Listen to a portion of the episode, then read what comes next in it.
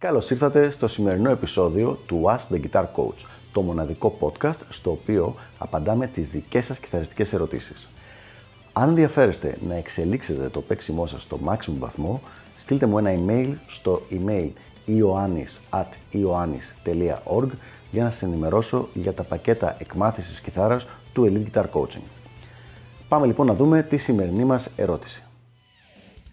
Τι ερωτήσεις σου αρέσει να απαντάς όταν δίνεις ένα σεμινάριο;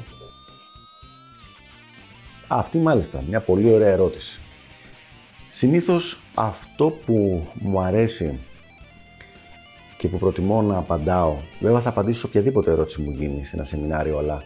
προτιμώ θέματα που έχουν σχέση με motivation, που έχουν σχέση με το πώς μπορεί κάποιος να μελετήσει, πώς να χρησιμοποιήσει στο maximum τις ώρες του για να μπορέσει να έχει τα καλύτερα δυνατά αποτελέσματα.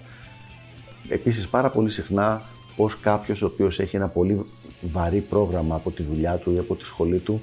μπορώ να τον βοηθήσω να χώσει στα διάφορα μέρη της ημέρας του ε, μικρά κομμάτια μελέτης κιθάρας έτσι ώστε να μπορεί να προχωράει με γρήγορους ρυθμούς. Πώς να μπορέσει να κάποιος να φτιάξει το ιδανικό πρόγραμμα μελέτης για εκείνον Επίσης, πολύ σημαντικό το ψυχολογικό μέρος, το να μην, πώς να μην αφήνουμε τα προβλήματα της καθημερινότητας να μας επηρεάζουν στην κιθαριστική μας μελέτη ή και ακόμα παραπέρα να μας βοηθάει η ενασχόληση με την κιθάρα και η μελέτη της κιθάρας στο να αντιμετωπίσουμε τα υπόλοιπα προβλήματα της ζωής. Για να ενημερώνεστε κάθε φορά που ανεβαίνει καινούριο επεισόδιο, μην ξεχάσετε να πατήσετε subscribe εδώ κάτω και επίσης πατήστε το καμπανάκι ώστε να σας έρχονται ειδοποιήσεις κάθε φορά. Και τώρα συνεχίζουμε με το υπόλοιπο επεισόδιο. Άλλα θέματα είναι το πώς να γίνεται σωστή στοχοθεσία για έναν κιθαρίστα, κάτι πάρα πολύ σημαντικό που πολύ σπάνια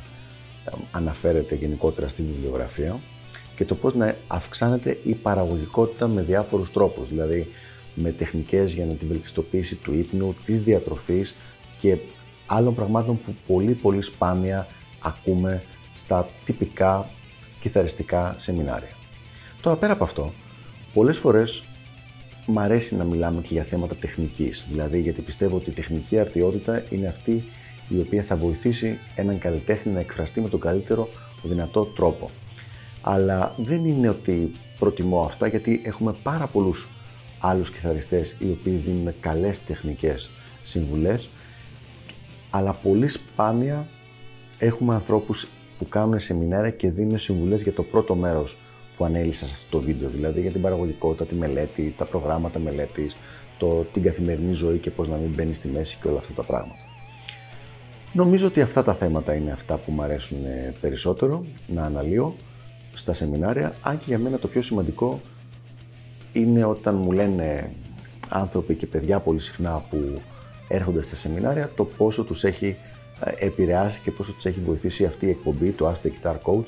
και πώς τώρα πια που έχουμε ξεπεράσει τα πολλές εκατοντάδες βίντεο μπορούν να βρουν απάντηση σχεδόν σε οτιδήποτε ψάχνουν μέσω αυτής της εκπομπής. Αυτά λοιπόν για το συγκεκριμένο θέμα, ελπίζω να βοήθησα και τα λέμε στο επόμενο επεισόδιο του Ask the Guitar Coach. Γεια χαρά!